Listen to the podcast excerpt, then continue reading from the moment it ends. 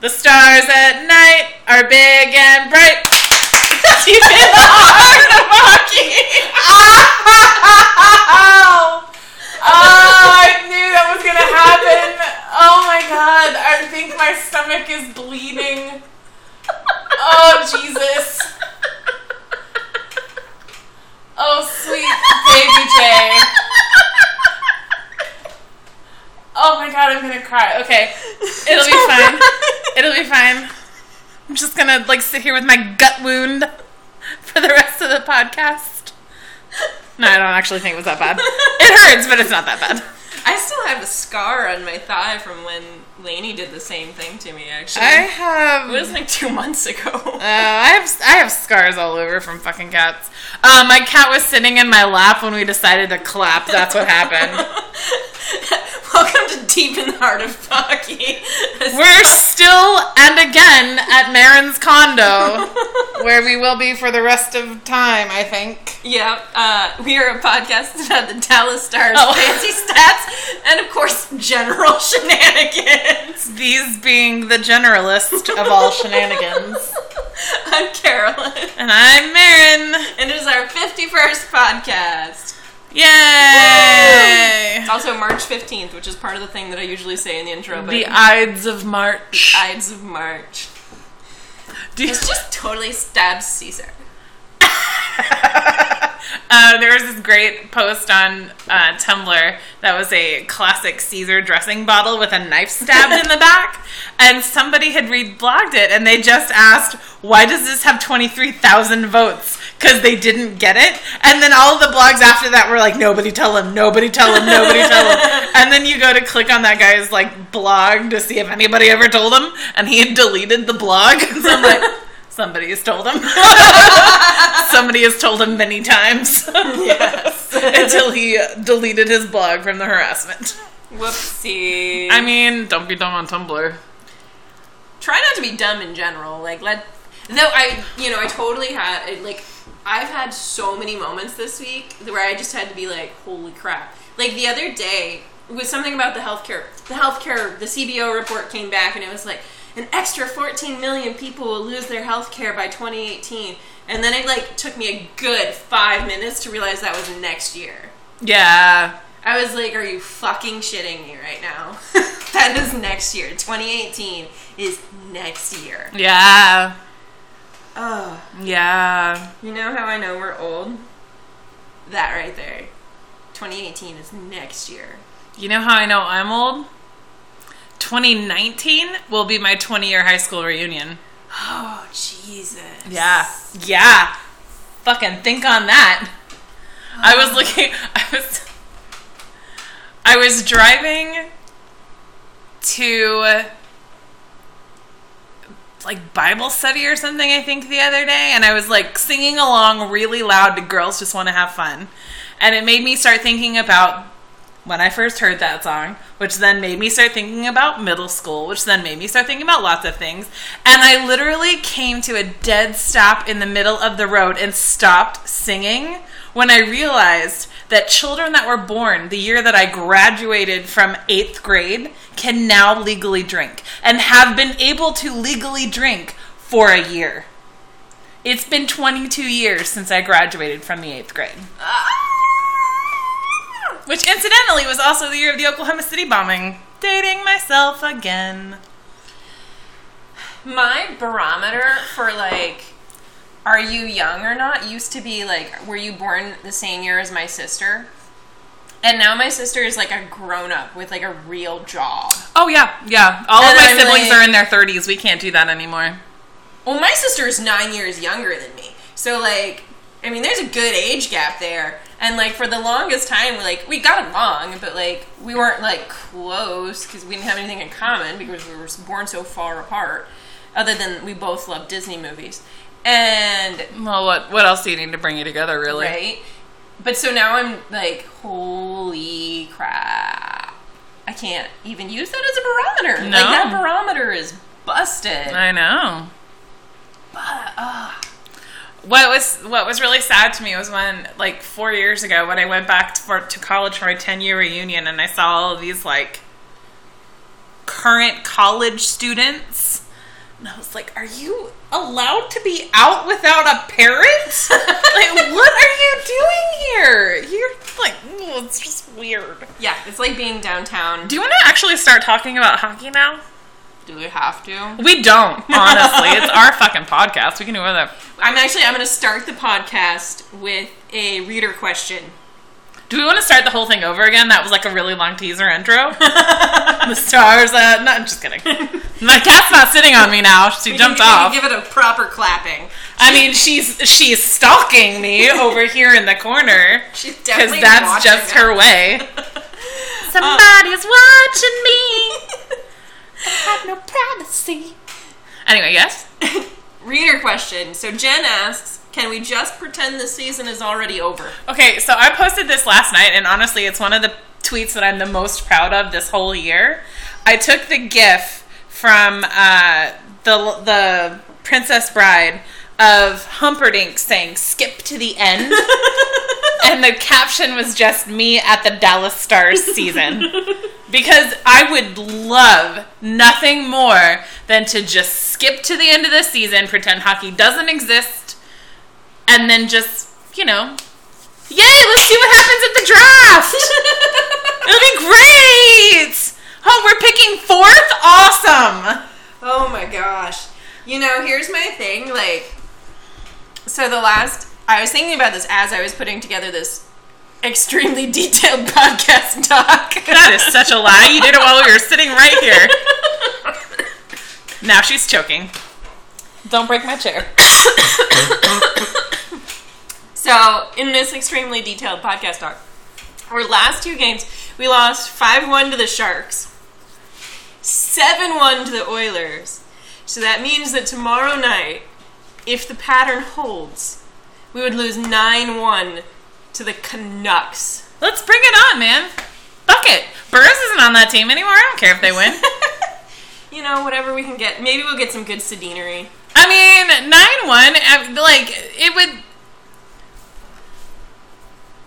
I wasn't on Twitter for the last two games because, quite frankly, I had better things to do with my damn time. Actually, I never watch games on Tuesday nights because I'm at my brother's. But I definitely did not watch that game last night. Like, I got home and it was still going on. And my roommate gave me updates on what the score was. And I was like, you know what? Life's too short for that. Right? I don't need to be that miserable. Because you know what? Even when I didn't watch the game, I still had the Dallas Stars tweeting out these hella depressing player interview videos all day today, where right? I was just like, do I really need to see Patrick Sharp, as beautiful as and like dad-like as he is, look like he's about to cry about this season? No, I really, really don't. So, one thing, I mean, and I think I feel like almost everybody has, like, moved on already. Like, so the good news, I guess you can call it good news. Can we call it good news? We're going to call it good news. Okay. It's not bad news. It is neutral to good news. Chaotic neutral or just neutral? Remains to be seen. Okay. So the Dallas Stars just won one of the two big college free agent sweepstakes. Yes, we did. And, they signed a guy named Gavin Bayreuther. I know how his name is spelled. You know what? I'm going to give you that one. I don't know how you say that either. And he's a defenseman. Bayreuther, I think, yeah.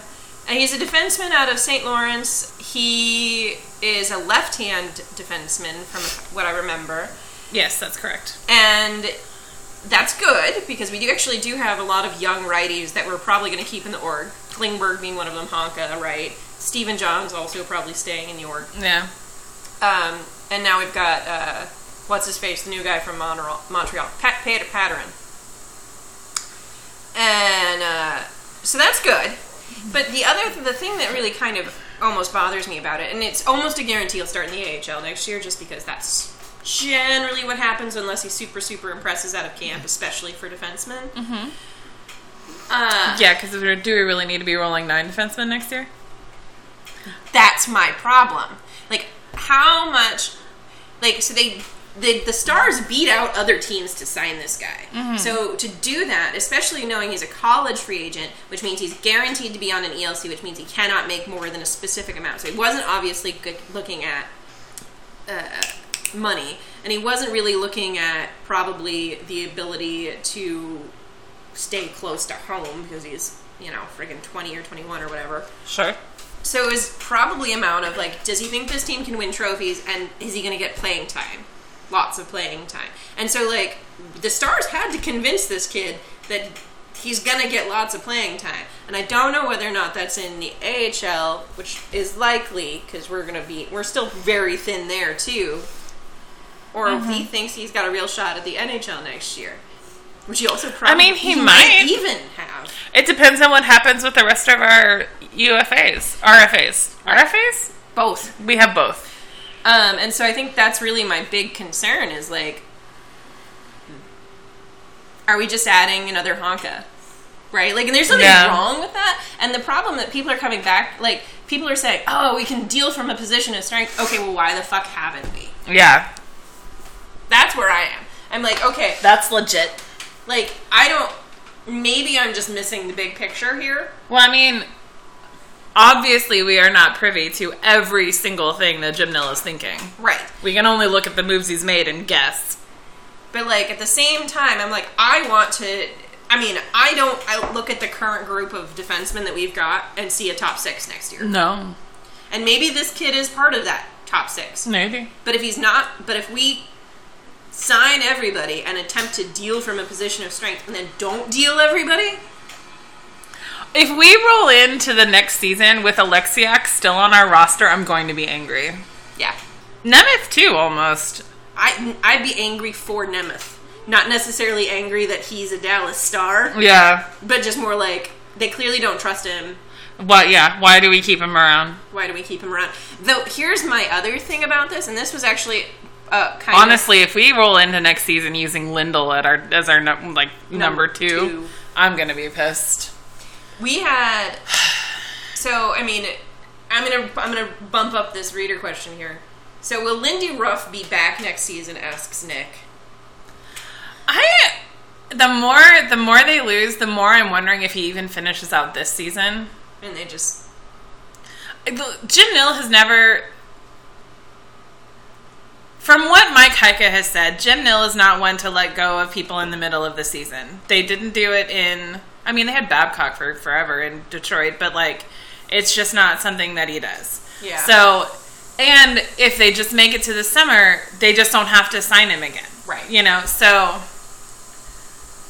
I think he finishes out the season, but he's gone. He's for sure There's no way. There's no way they can keep him. And so here's my other concern, then. Is if what we're talking about is partially the coaching staff. Because let's be real, there's no reason for Lindell to be on the top pair except that Lindy Ruff really likes him there. Which is stupid because it is demonstrably a bad pairing. Said by other people who are not me.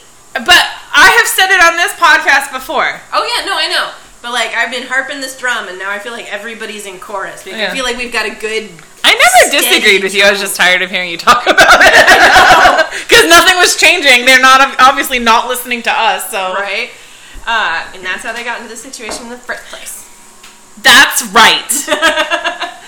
But no, so I think my thing is then, well, okay, if part of the issue with our D is not necessarily having them all, but also how they are being used, then do we keep guys like Nemeth, who we think have something to give? Because I still think he does. And Sammy says no. That is her no tone. Okay. Well, then, Sammy's on the board of not keeping Nemeth regardless of coaching. I think it depends on how else it shakes out, because what I really don't want to do is roll into next season with 8 defensemen again. 8 NHL defensemen. Eight NHL defensemen. I just don't feel like that did us any good this season. And yeah, part of the issue was that we didn't have the injuries to defense that we had the season prior. Right. And instead we had the injuries to the offense. But I just... It depends. It just depends. Like, that's one of those things that I would like to see him get a better chance, but also have not been 100% wildly blown away, but that's also his deployment because he ends up playing with Alexiak a lot. Who, as we know, is an albatross around anyone's neck. Can you believe they had him defending against Connor McDavid? That's so funny. Oh my god. I'm trying to remember what I was doing last night because I know I specifically was like not putting on the Stars Oilers game, and I don't remember if I was just... I was watching Shadowhunters at my brother's house. He was actually also watching it with us. I was going to say he wasn't watching, but he was. Oh, I was writing a romance novel with a girlfriend. Nice. That's what I was doing. Takes place in a quiet country town. Oh, did I tell you I started reading that knitting one? Yes! The yarn store one? It's actually pretty cute. I'm so angry about this romance novel I just read. What happened? Angry about it. So I picked it up on a whim. It was like $1. Okay. Right, which is my favorite kind of romance novel. Yes. And the title of it is Must Love Lycan. So it's about werewolves. Of course it is. So into it, right? Like, I love werewolf novels. Who doesn't? This author has never met a plot twist she didn't like. No, I hate that. So, like, we start... the premise of the book is good. The premise of the book is there's this psychotherapist, Kelsey, who's the main character, who meets this guy, Damien, who is a werewolf, but... he has been admitted to her hospital because he thinks he's a werewolf. And it turns out that they're mates, but she doesn't believe in werewolves. Which is the premise, right? Which is a good premise. Like, she's trying to cure him of this delusion that he believes in werewolves, but he's actually a werewolf and they're actually destined to be together. Right, okay, yes. Fun. No, yeah, that's a good premise. I like it. But Kelsey's backstory is that she's only working in this particular hospital because she is an empath. She has never met another empath in her life, but she knows that she can feel other people's emotions. But she doesn't believe in werewolves? Point one! How is she a supernatural being that doesn't believe in other supernatural beings? Yes, there's that. Okay. Then, not only... so her being an empath had her... her backstory is that she somehow, like, ended up falling in with this serial killer because she tried to, like, cure him. And, like, he, like, killed somebody in front of her. And, like, her abusive mother, who turns out to not be her real mother. Of course. Why would she be her real mother? A famous psychotherapist herself, and, like, writes a book about it and has publicly shamed her daughter, and, like, she's under the weight of all these bills because she's been sued by the parents of the victims of the serial killer that she tried to help. And so now, and that's all happened off stage. This is so dumb. Right? And so that's where we... like, that all happens before she meets her werewolf best friend, Love, everything. Right. The minute she meets them, he bites her and turns her into a werewolf. No, without asking her? He goes into, like, a big thing. No, like, that's so rude. Right. And then, but then it turns out that, like, her boss is some sort of demon thing. Oh, my God. And, like, she has to escape him. I'm tired already. Right, and then it gets just even worse. How? How? How does it get worse? He is a prince. He is a werewolf prince. And currently, he has basically abdicated the throne because he's gotten into a fight with a goddess. There are now gods and goddesses? 3 different goddesses. What is this book? There are also 3 different kinds of werewolves, including one that is a werewolf-vampire hybrid. Okay, I feel like I've just given up because I'm so tired just listening to this plot. Right? Yeah. Like, and then at the end, and then, like, 50 pages left in this book, there's a MacGuffin. Like, 50 pages left, and the 3rd goddess we meet tells them that they have to go find a chalice. I'm not shitting you, an actual goddamn chalice.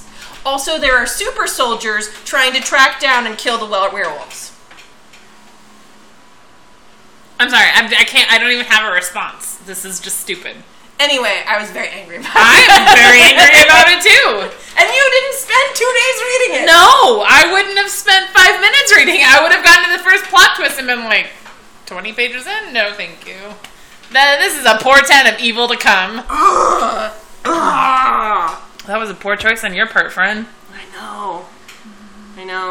But the problem is that, like, the first, 100 pages are actually okay, because it's mostly about her dealing with her attraction to this patient who she thinks is... You should instead read this knitting romance novel that I'm reading right now. I will get that from you. Oh, and here's my favorite thing that made me really, really angry about this. Your favorite thing that made you angry? This is the one thing that, I was, really stuck on. I literally put the book down and I was like, no more for today. This is why it took me 3 days to finish this fucking book. I mean, it's not a long book. It's 250 pages. So the vampires, including the vampire werewolves, have the ability to travel instantaneously. So on their trip to find this chalice, they get transported from Oklahoma, which is the center of operations for werewolves in America. You know, I could see it because no one goes to Oklahoma. I mean, it would either be there or Wyoming. Right. Yeah. To... the Black Forest in Germany, because this is apparently where the werewolf prince, lived, right? Oh, okay. Sure. And so then the main character goes, well, at least there's no jet lag. That's not how jet lag works! There's still a time change. You're still showing up at a different time. What you mean is, at least you're not tired from traveling, you stupid hoe. What is that? That reminds me of the time that I was reading this YA novel. We'll get back to hockey in a minute. We promise. That reminds me of the time I was reading this YA novel called The Heir and the Spare. No, called something else. Doesn't matter. It's called The Heir and something. And it was about this girl who goes off to college in England, and she is obsessed with England, but somehow meets the prince who is also living in her dorm and doesn't recognize him. I don't know how. It was stupid. But the thing that it's reminding me of... Wait, what was the last thing you said? Oh, the jet lag. She was talking to a friend of hers back in America, and they mixed up who was ahead of whom in the dialogue. And I was just like, could you not just Google that real quick? Literally, I can Google what time is it right now in London. Yeah.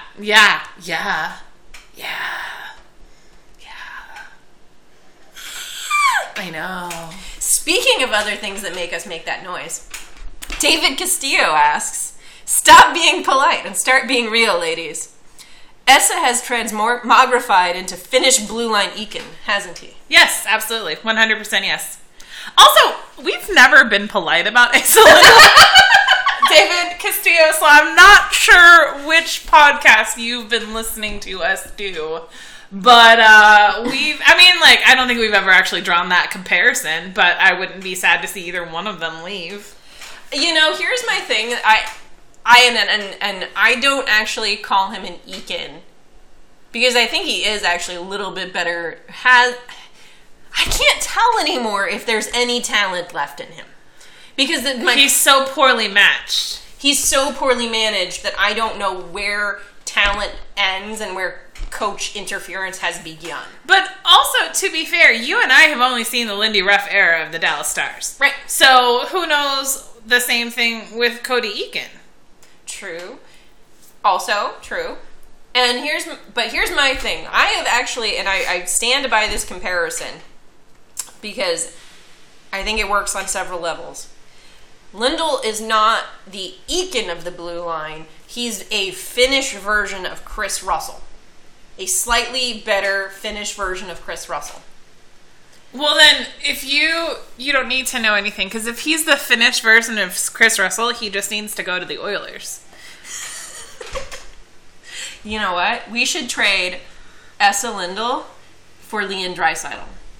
You've got to prove your blue line somehow! Right. I'll take Leon Draisaitl. Hell I'd take Leon Draisaitl. I mean, obviously, because we do need more centers. We do. Did you see that the Lightning lost 3 centers in 1 game? I did. I felt so bad for them. And then they still won. I know. I was like, good job. Which was amazing. Yeah. Good job. We have one more kind of this season Starsy question. We have 2 more. I'm going to go ahead and read them now rather than during questioning time. Okay. Since we took such an aside. Yeah, go ahead and delete them after you read them so we don't try to answer them later. So Nick, who had asked about Lindy Ruff, also asks, will the Stars get a new goalie in the offseason? I hope so. I don't see how they don't. Well, I do see how they don't, and that's if no one will take one of the goalies we already have off our hands. I think they'll buy somebody out regardless. You think they'll buy somebody out? Because won't that... Okay, I know how the compliance buyouts work, but we don't have any more of those. So how do regular buyouts work? We will end up paying part of their salary this year, and then part of their salary next year as well, because they only have the 1 year left on their... Okay, that's it? That's it. Okay. Then, yeah, okay, then yes, I do. If we can't get rid of him, I see us buying one of them out.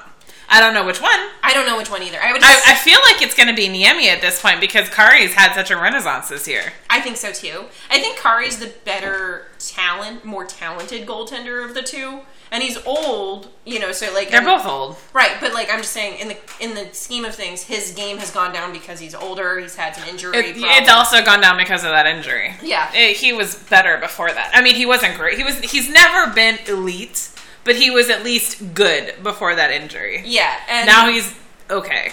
Right. And so I think part of it... So I think of any of them, we'd keep letting in.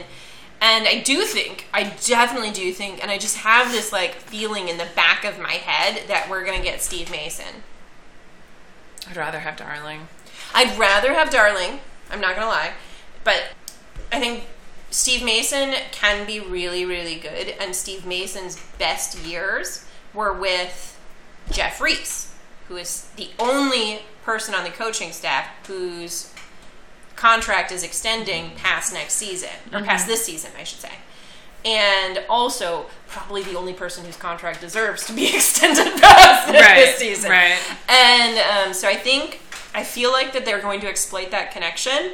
And, you know, I'm okay with that a little bit because I've seen what he can do with good coaching, and he's best when he gets a lot of starts. And so if we get Steve Mason, he probably would take a lot of starts, providing that he's not injured or anything like that. And then Kari would just be a very expensive backup. How old is Steve Mason? 28. Oh, yeah. But he basically got dicked over by the Flyers. No, he totally did. So, and they already extended Michel Neuwirth, the baby daddy. The baby daddy? Did you not hear about this? Neuwirth got Radka Gudas' sister pregnant. Wow. No, I'm fairly... I mean, they're dating, I assume. But, like, yeah, totes. Dang. And I almost wonder if that had a little bit to do with him getting extended over Steve Mason, because Mason, even with his bad year, has posted better numbers than Neuwirth this season. Neuwirth has always annoyed me. And that's because one of the first things I ever heard about him was him complaining in his native language to a native language newspaper about Holtby and how Holtby stole his job. Well, yeah, because Holtby's really good. Holtby's a lot better than you, son. That's why he has your job. It has nothing to do with anything else. Maybe if you cared that much, be better. Yeah, right? Okay, so there we go. So I don't feel bad.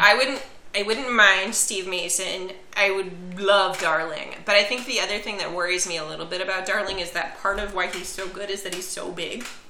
And so big goalies, as we're seeing with Ben Bishop, have a tendency to get really injured. Mm-hmm. And so that would be the only thing that scares me a little bit about Darling. Also, he plays for a much better team right now. So, like, maybe... Like, there's definitely a... your defense is better than our defense component. That scares me. Whereas with the Flyers, their defense is also kind of a tire fire. The Chicago defense has had issues this season, though. This season, but not, like, as far as his career with them is concerned. No, well, but his career with them only goes back 2 seasons. Yeah, but they're also... I mean, even though they've had issues this season, they're still way better than our defense. True. That's all I'm saying. No, for sure. I would not argue with you on that point. I'm just saying they're not like the Wild. Yeah. There's been a lot of people talking about Grubauer as a possibility, and that's just not ever going to happen. Like, I mean, don't get me wrong. It has nothing to do with me and in my opinion of Grubauer. It has me and my opinion of Brian McClellan, their GM, who will never let him out of their clutches. Which, fair enough. Like, right. He shouldn't. Exactly. So Grubauer's, just strike him off your wish list. I don't understand. I don't see what Chicago does with Darling, though. He's UFA, so like... Well, I know, but like, they've talked about wanting to keep him there. And I'm just like, Darling, if you take a hometown discount just to stay actually literally in your hometown, like, you could get so much more somewhere else. And you are 28 years old, and you only have so much playing time left. And he has already got a cup ring. And you've already got a cup ring. Which makes his value higher to other places. Yes. And he is the one who brought them back from that Nashville series in 2015. Mm-hmm. Mm-hmm. Take the money and run, Scott. Take our money and run. Do you see how much we pay goalies? True. We'll pay you. All right, I'm going to do one more stars question. Okay. And then we can kind of move on with our... Well... with our podcast, sort of. Thordis asks, given Seggs is 10th in scoring and Jamie, I think, is about 12th, which I don't remember off the top of my head, but it's about right. Is Ruff right to hang the leaders out to dry? And she also blames us for them losing to the Penguins. We told you not to go to that game. We did tell you not to go to that game. I'm pretty sure I told you specifically that the Stars play well against the Penguins. So, I don't know why you're blaming us. We weren't even at that game.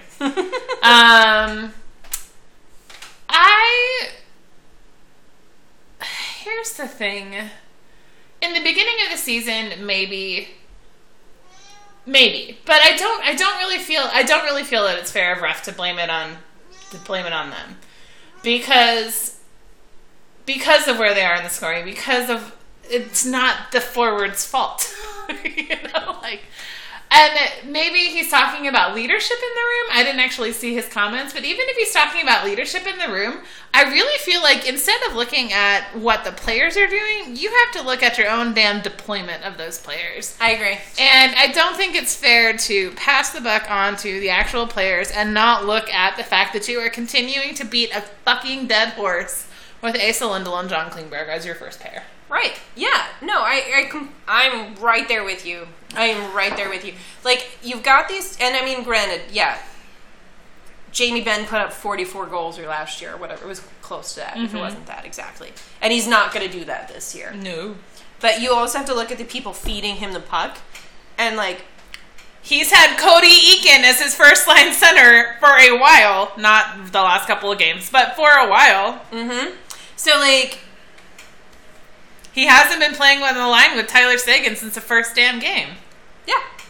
Like, so I really don't, if he's talking leadership in the room, fine, I'm not there, I don't really know what's going on, all of these guys could be throwing hissy fits. Not what I would expect from them, based on what I've seen them before, but like, it comes back to that quote, and I don't remember where it originated, but...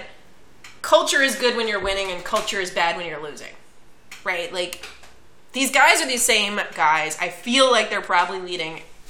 The leaders are leading by example. It's not like they're not the top two scorers on the team. Right. You know, they're doing what they can. Yep. Jamie Benn is still playing in the penalty kill. Tyler Seguin is still doing really well in the power play. Like, I don't know what you want more from them. And there is definitely, like, the idea that, yeah, you could get more out of Jason Spezza. He's had a down year. Mm-hmm. And, yeah, you can get more from Patrick Sharp, who is clearly playing injured because he said so. Like, yes. You also have to kind of factor that into your equation, is that both of these guys have been really injured this year. And Jason Spezza still has 40 points. Yep. So, like, I don't really know. I mean, I think they're just looking for something to blame right now. And they... Well, what's he going to do? Say, I'm to blame? I mean, he's... No. Right. Anyway, no, we don't blame the leadership, I think, is really the answer. That is the answer. Ooh. This is the weirdest formatted podcast I've done in a while. Yeah, you know what? I think it's partially because I'm drinking this beer, and this beer is very... One thing I thought would actually be really fun to talk about, and I'm going to pull it up for you so we can kind of review it, is this week there's been a lot of talk about the Stars expansion draft because everybody's over it as far as the actual season is concerned. Yes. And Nill has made several comments about protecting Nichushkin. Yeah, I don't know. I asked Mike Heika this because I don't know when we started believing that he was going to come back. You know, I think when he left, there was kind of always a belief that he would come back after he grew and learned. There was always the rumor that he really hated Ruff, and so maybe after Ruff leaves. That's also true. I hadn't thought about that, but I think you're right. Yeah. Because the deal really, it's kind of the same thing. Like, without Ruff at the helm, how is usage going to change? Hopefully it gets better for everyone. You know what? I haven't actually seen how Val is doing in the KHL. I don't know either. Yeah. You know what I will say about the KHL? Their site is so much easier to use than the NHL site. Ta-da! Look at this! What? Right? So cool. I love it. Players. There's a search. Oh, he's not a goalkeeper. That would probably be why I can't find him.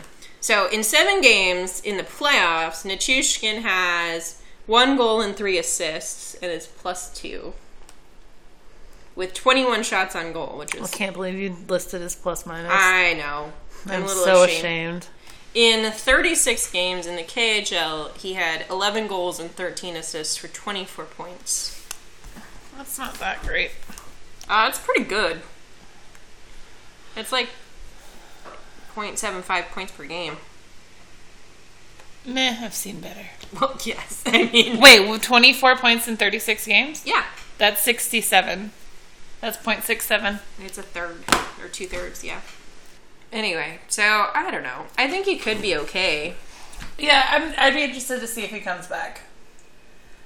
I don't know what happens. I only know that if we protect Alexiak in this draft, I'm going to scream. Okay, well, here's what we can do as far as expansion is concerned. So, the thing is, we have to expose somebody, as far as defense is concerned, who has played 40 or 70 games this year and is signed through next year. So, that's Dan Hamhuis. It's the only one. Okay. Bye. Well, clearly, I don't think he's going to get taken, but he's going to get exposed. Sure. And that's really my big problem with, I think, a lot of this fan conversation around it, is that, people are like, oh, well, let's expose this person. Like Vegas is just going to take them automatically. Right. No, guys, that's not how it works. Though, George McPhee may be my favorite GM right now, because he, in this latest 30 Thoughts, told Friedman that he was like, yeah, it's going to be open season. We're going to have 72 hours after we get this protection list. And if any GM wants some other guy, they can just pay us to take him. I was like, yes, I love you. Do it. Please, take Alexiak. Well, no, if any other team wants somebody on somebody else's team, they'll be the middleman. Oh. So, it's full-on Game of Thrones expansion style. Shit, I can't wait for this to happen. Right? Oh, my God. The big problem is that they're still saying they're not going to make expansion lists public. That's bullshit. I'm so mad about that. Mm-hmm. But if we protect, obviously, Spezza and Benn, because they're new in the clause, Seguin, clearly, and Nichushkin, which is, again, something that... Nill has said that he's probably going to do. Mm-hmm. That gives us only 3 more spots for people we can protect. And if we know, despite everything, that they're probably going to protect Cody Eakin. That would be so dumb. They're going to expose Adam Cracknell, for sure. And... they just signed Cody Eakin. They just signed Curtis McKenzie. What about Antoine Roussel? What do you think they're going to do with that? So that's where I'm going with this. So your next, are they going to expose Roussel, who's signed? Or are they going to expose Curtis McKenzie, who's signed? Because I think that's your decision. Which of those two do you protect? I protect both of those and expose Cody Eakin. Well, right. But I'm just like going from their perspective. Well, their perspective is stupid. Don't protect Cody Eakin. I mean, like, there's your answer. Don't protect Cody Eakin. I think it... With the season that Anton Roussel has had, I think it would be stupid to not protect him. Yeah, and I say this, and so here's my thing about Vegas, is I've done several of these mock drafts, and assuming that they're drafting not just to get the returns of trading somebody, which we can't really assume, but like going in with the best of intentions. Sammy thinks that's stupid. Sammy is also mad that we're talking about protecting Cody Eakin.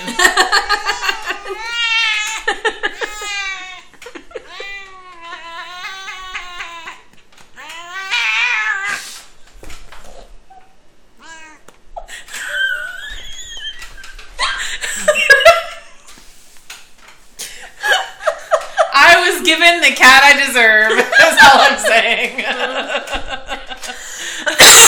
Look at her looking at me now. She's mad.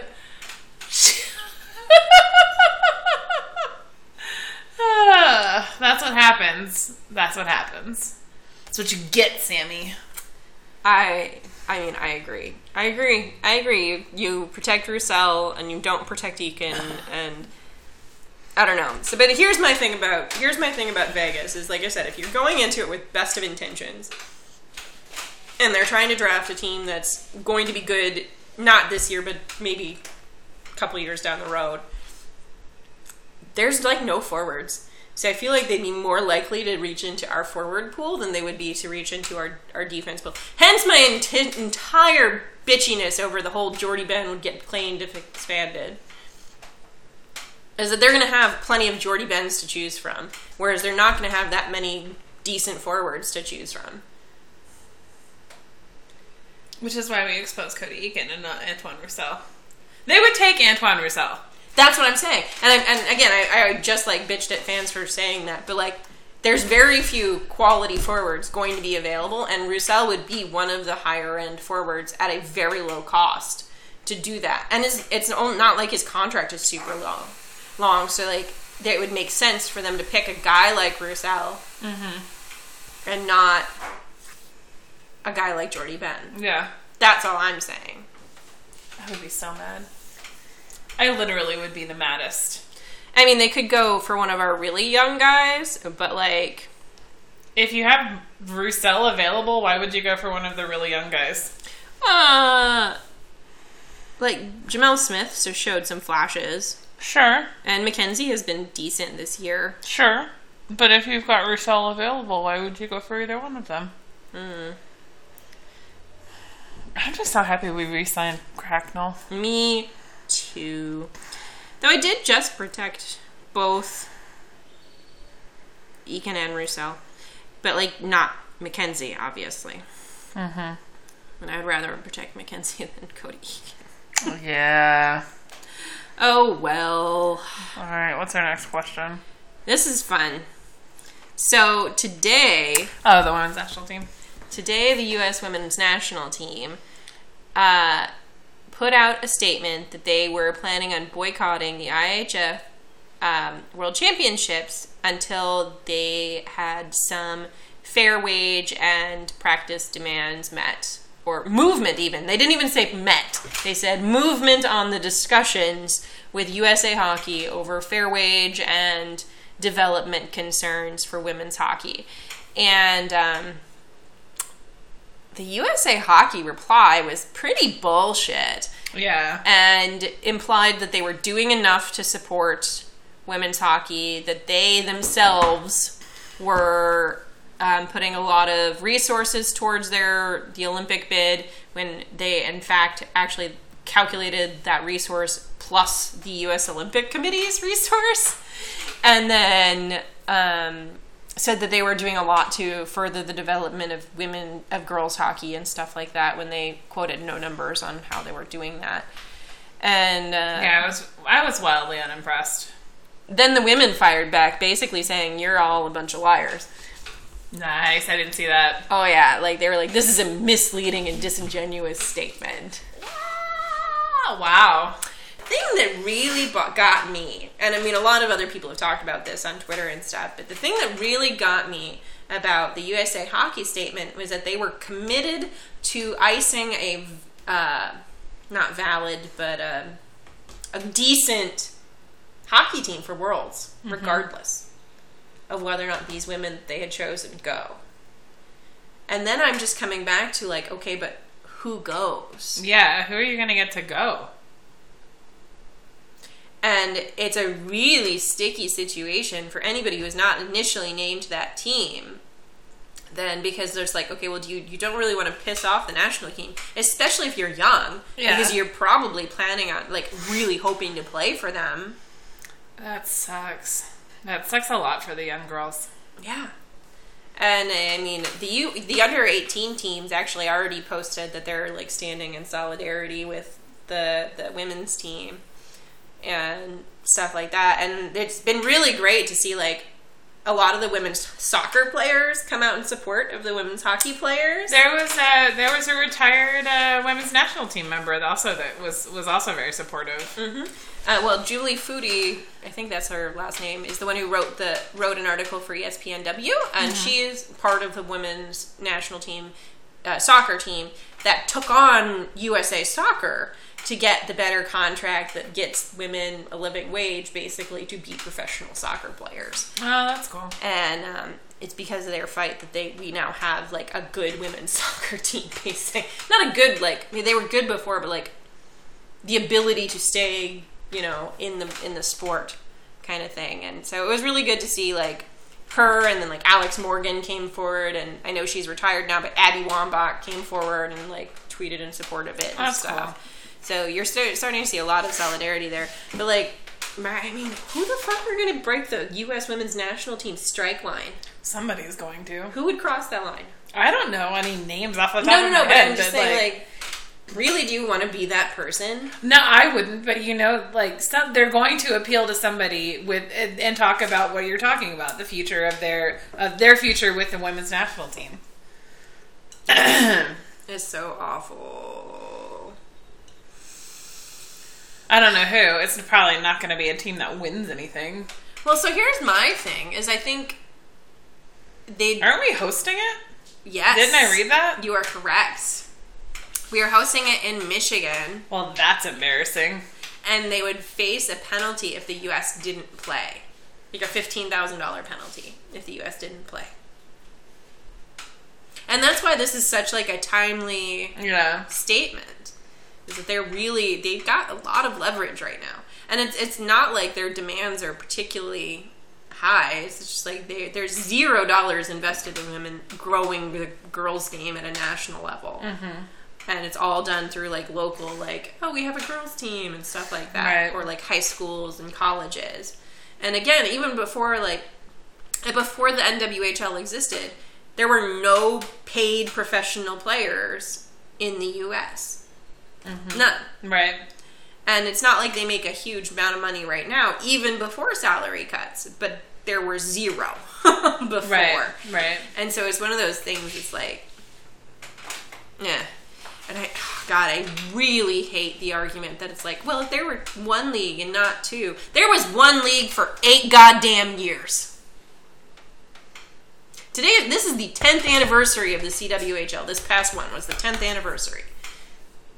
How many fucking times did the NHL support them before the NWHL existed? I mean, I'm pretty sure it's 0. It is 0. Yeah, okay. You are correct. Good job. Thanks. A+. So happy. Pat myself on the back. Do you want to go to reader questions? Yeah, let's do it. Okay, so the very first question is... Larry Joe asks, I believe we need a review of the casino night footage because talking about actual hockey will make everyone cry. And neither Carolyn nor I have watched any of the casino night footage. So we are going to watch as John Klingberg gives his perspective on the Stars Foundation's annual casino night at Park Place Lexus. Jeez.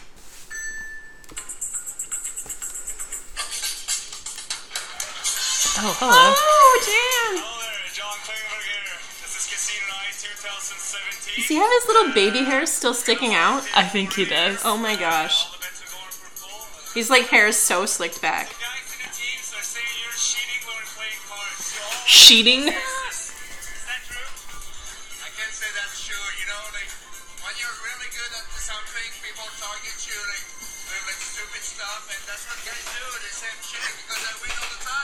Oh, all he does is win. All he does is win.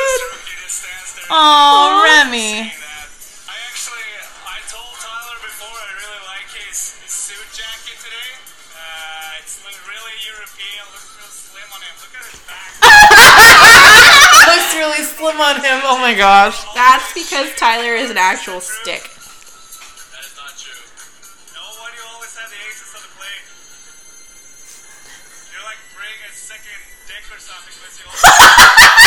Accusing him of cheating. You're like, but he just said you're like bringing a second dick or something, but it sounds just like dick. Yes, it does. Do you want to take a couple of photos with me and be not so serious? I love him. Sure, this one, but this would be my second favorite one. I love Beauts. Look at this one. Oh my gosh. Just look at this. Do we really think he loves Biebs? I do think he really loves Biebs. Yeah, like, I mean, if anybody loves Bieber, it would be Klingberg. That's true. What are you doing with this microphone? Because I'm the funniest. Because I'm the funniest guy in the team. Is this Swedish TV right now? Okay, guys. Is this Swedish TV? It was lovely to be your host. I think I did a pretty good job, and I would say Roos got the chirps he deserves. So I'm gonna go get a Slurpee now. And he's not lying about the Slurpees. They had actual Slurpees. Yeah, no, I know. There were actual Slurpees in the Slurpee machine there. Guys, can I get a blueberry Slurpee? Why don't I work for Slurpee? I want to work for Slurpee. I want to work for Slurpee when they go to the Dallas Stars Casino nights. I think it just validated my entire decision to purchase a John Klingberg jersey last year. I think that was a good decision. It just validated my overall overwhelming love of John Klingberg and everything he stands for. And I just wish we could get him a better defense partner. Yeah. Same. Such a good. Do you want to read the next question? Yes, I believe it's my turn, and I don't have anything to say about this. Jen asks, Isabel Cup playoffs. I want a Pride Beauts rematch. NWHL awards. I like the fans got to vote for 3 stars this season. Also, my love for Megan Bozek is never ending. Bozek, yes. I agree that Megan Bozek is a maze. She won Defender of the Year this year, which I thought was really great. Especially since, so here's your thing. So Jen is an unabashed Beauts fan, as am I. I am, in fact, wearing my Beauts. Are you wearing it because of this question? No, I was wearing it in solidarity with the women's national team. Oh, nice. I literally was like, I need to get dressed. I'll go ahead and put this on. But the Riveters, the Riveters deserve a chance to take on the Pride again for the championship. They have been by far the second best team in the league. Mm-hmm. Like the Pride almost had an unblemished record this year, except for their last game against the Riveters, who held on for the win. And they have a phenomenal rookie goaltender in Katie Fitzgerald. You know, Amanda Kessel's back. She's healthy. She's raring to go. I mean, she has almost hit. She's the points per game lead, but like she's in the top 5 points of the team, and she's only played like of the league, and she's only played like 7 games. Oh wow! Like Amanda Kessel is the real. And Rebecca. Well, Phil Kessel has always said she's the best player on the team, right? Like, I mean, on the family. So like she is the shit. And Rebecca Russo, who is also a rookie, who was a rookie walk-on in tryouts, like free agent tryouts. Like she didn't get drafted. Like she wasn't like a very well-known player around the Northeast. And so like this second year, she tried out for teams and got signed. And she's been phenomenal. Janine Weber has really shown her stuff this year. So like. I mean, the Pride are still probably the most dominant team, as their record indicates, because they are basically the U.S. Olympic team. Mm-hmm. But also, like, I'm rooting for the scrappy Revs to take them on and take them down in the championship. You know how much I love an underdog story. I do. And I love an underdog story, too. And I think it would be really good for the league for the Pride to not win. Like, yeah. It would be understandable if they did win, because they are so good. Like, I mean, there's no team with Brianna Decker, Light of My Life, that is not really good. But, like, it'd be good for the league if the Riveters won. Yeah, that'd be cool. And there's no way the Beauts are getting past the Rivs. And because those playoffs start tomorrow, actually, with the Pride at the Whale. Or, sorry, vice versa. The Whale at the Pride. And then the Beauts at the Riveters on Friday. That's not tomorrow. That's... Well, no, but the Whale, Connecticut. Oh, okay. The Connecticut-Boston game is tomorrow, and then the Riveters game is on Friday. So, I really, really want a Pride Riveters finale with... You know what else happens tomorrow? What else happens tomorrow? The Mass Effect Andromeda preview happens tomorrow. Do you know what I'm doing tomorrow night? I'm guessing watching Sandra playing all of that? Playing the preview? I'm so excited. You have no idea how long I've... Oh, well, you probably do. I've been waiting for this forever. Oh, I know this because specifically we were trying to make plans to see The Beauty and the Beast, and I was like, oh, I can go on this day, and you were like, I cannot go on this day. Because she was trying to plan it, not for this weekend, but next weekend. So the preview is this weekend, and there's 10 total hours of playing time. So, like, I don't care when that 10 hours happens because I won't get the full game till Tuesday, but I get the full game Tuesday. I have taken Wednesday afternoon off because I'm not doing anything Wednesday night, and I'm going to be playing from, like, the moment I get home at 11:45, I'm going to be playing until I go to bed. Thursday night, I've got a lot of bullshit to do. Friday until Sunday in the afternoon when I go see John Scalzi at Book People, I am not leaving my condo. I am playing. I am ordering pizza to sustain myself, and I'm also going to buy some things that I can microwave quickly and not have to take too much time away from playing, because I hope to have it beaten by Sunday so I don't have to go back to work on Monday and wonder what the fuck happens at the end. This is my plan. I like that plan. So that's why, no, I did not want to go to Beauty and the Beast with you the following weekend. Because I literally took time off of work to play this damn game. I hope no one from work is listening.